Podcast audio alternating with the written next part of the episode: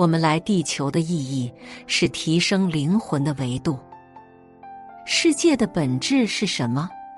人生的意义又是什么？我们应该如何挣脱这棋局般的命运？这支影片将启发你全新的思考，甚至颠覆你的认知。首先，宇宙中的生命体是分维度的，它们有三个维度。第一等的是各路神仙，第二等是形形色色的人，第三等是各种妖精。妖精是哪里来的？比如某个动物，忽然有一天它开悟了，发现做动物毫无意义，就会开始刻苦修行，历经几百甚至上千年的修行，就可以修炼成妖。白娘子就是一条白蛇修炼而成的妖，为了跟许仙谈场恋爱，她刻苦修了一千五百多年。动物修成的生命体就叫妖，植物修成的就叫精。他们在修成人之后，还可以继续向上深造，最后可以修成神仙。就像硕士上面有博士，博士上面还有博士后。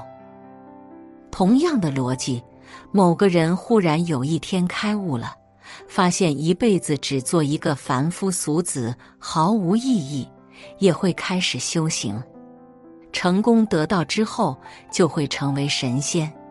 很多神仙就是这样从人修上去的，比如彭祖、吕洞宾、张天师等等。人间的本质是什么？人间就是天庭所管辖的一座监狱，有很多在天庭里犯了错的神仙，也会被关押到人间，成为凡夫俗子，接受下放和改造。改造成功之后，再返回天庭。比如天蓬元帅，就是因为喝醉了酒，调戏嫦娥，结果被发落到人间。然后又历经了九九八十一难，才重新被封了神。作为神仙，需要定期到人间去积累功德，这就好像公务员去援疆一样。《水浒传》里的梁山一百零八将，就是三十六天罡星和七十二地煞星的集体转世。为什么他们喜欢每天大口喝酒、大口吃肉？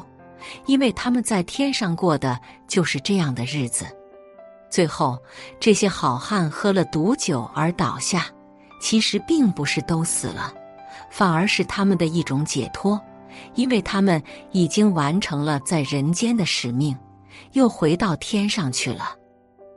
低维是高维的投影，我们可以把人间看成天庭的投影。有史以来。凡是在人间取得一定成就的人，比如艺术家、科学家、政治家、企业家等，往往都是在天上有背景的，甚至是从天上下来在人间历劫的神仙。在《西游记》里，凡是在天上有背景的妖怪都被收走了，凡是没有背景的妖怪都被一棒打死。而人间也是各种妖精们梦寐以求的乐园。在《红楼梦》里，有一块女娲补天剩下的石头，在青埂峰下矗立了亿万年。有一次，他听到了两位仙师讲述人间的富贵荣华，就祈求将其携入世间，在富贵场中温柔乡里享受几年。二仙师劝他。那红尘中有却有些乐事，但不能永远一世。况又有美中不足，好事多磨八个字紧相连属。瞬息间，则又乐极悲生。人非物换，究竟是到头一梦，万境归空，倒不如不去的好。那石头说：“为了体验这些繁华。”自己愿意承受这些不足与痛苦，于是这块石头就被转世成了人，这就是贾宝玉。作为动物，要修行几百年才能修成人；人要修行很多世才能成为仙。就好像是游戏里的打怪升级，而生命的本质就在于不断升级自己的维度。所以，我们经常说，请珍惜你做人的机会，因为你不知道修了多少世，在此生才生而为人。有很多人遇到了一些困难，就想着要去自杀，认为自杀能解决一切问题。就可以一了百了，得以解脱。其实，自杀就像越狱，会受到更大的惩罚。自杀后的人都是要下地狱的，在遭受无尽之苦之后，才能再成为人。总之，该你受的，一分都不会少。人间非乐土，各有各的苦。上帝说，每个人都有罪。佛曰：“众生皆苦，每个人来到世间都是来修行的。这就像是积分制，每积累一份功德，就给你记上一分，功德圆满，方可升级。同样是在世间修行，有的人积德行善，赎罪成功，积分攒够了，就会回到天庭；有的人欲望太重，不思悔过。”所以只能在人间不断轮回，不停改造赎罪。还有的人在人间造孽，那他下一辈子就会变成动物，或者被打入地狱，这就叫六道轮回。人要想解脱，唯一的出路就是修行，就是开悟。只有开悟的人才能逃出这迷局。为什么有的人很爱钱？而有的人却淡泊名利，因为有的人在前世就已经大富大贵过，所以他今生对名和利就不再那么看重，反而开始追求生命维度的升级。而有的人，往往是因为刚从动物修成人，第一次看到人间的繁华，所以他们才一心追求名利富贵。人的组成是很复杂的，每个来到世间的人都背负着任务而来，每个生命都有出处，每个生命也终有归宿。只是太多的人活得都很迷茫，根本就不知道自己这一世的任务和使命。这样的人就会不断的在人世间轮回，每一次的轮回，其生命的维度都会高一点。直到他们能找回自己的使命并且完成为止，否则就会一直轮回下去。地球的本质是什么？我们可以把地球看成高维生命设计出来的低维世界，是一个虚拟出来的世界。高维生命就是我们的造物主。宇宙已存在了近一百四十亿年。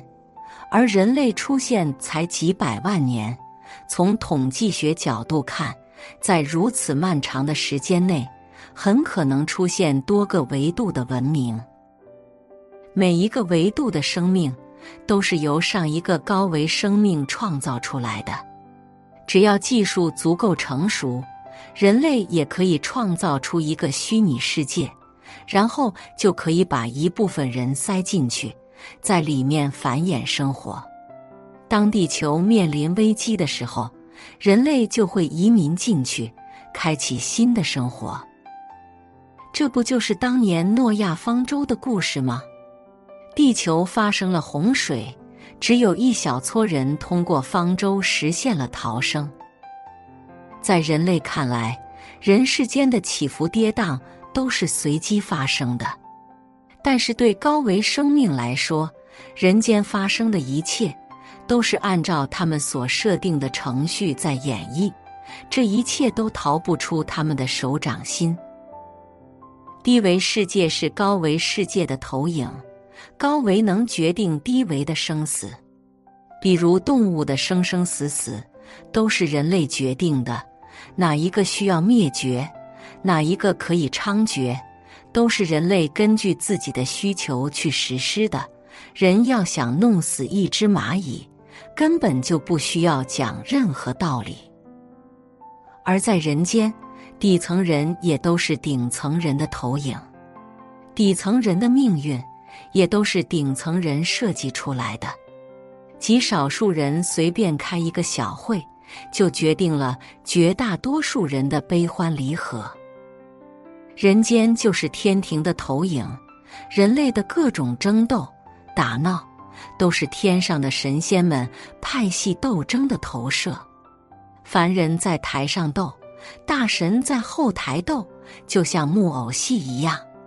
常言道：“神仙打架，小鬼遭殃。”天地不仁，以万物为刍狗；圣人不仁，以百姓为刍狗；高为不仁，以低为为刍狗。最后送给大家三句话：一，请珍惜你的生命，因为你不知道在前世修了多少年，才有今世的人生。二，生命的本质就是不断升级自己灵魂的维度。三，解决问题的最好方式是升维思考，站在更高的维度，才能看清当下迷局。写作是一种修行，渡人渡己。如果是有缘人，无需打赏、点赞、分享即可。种下智慧种子，助人助己，福德无量。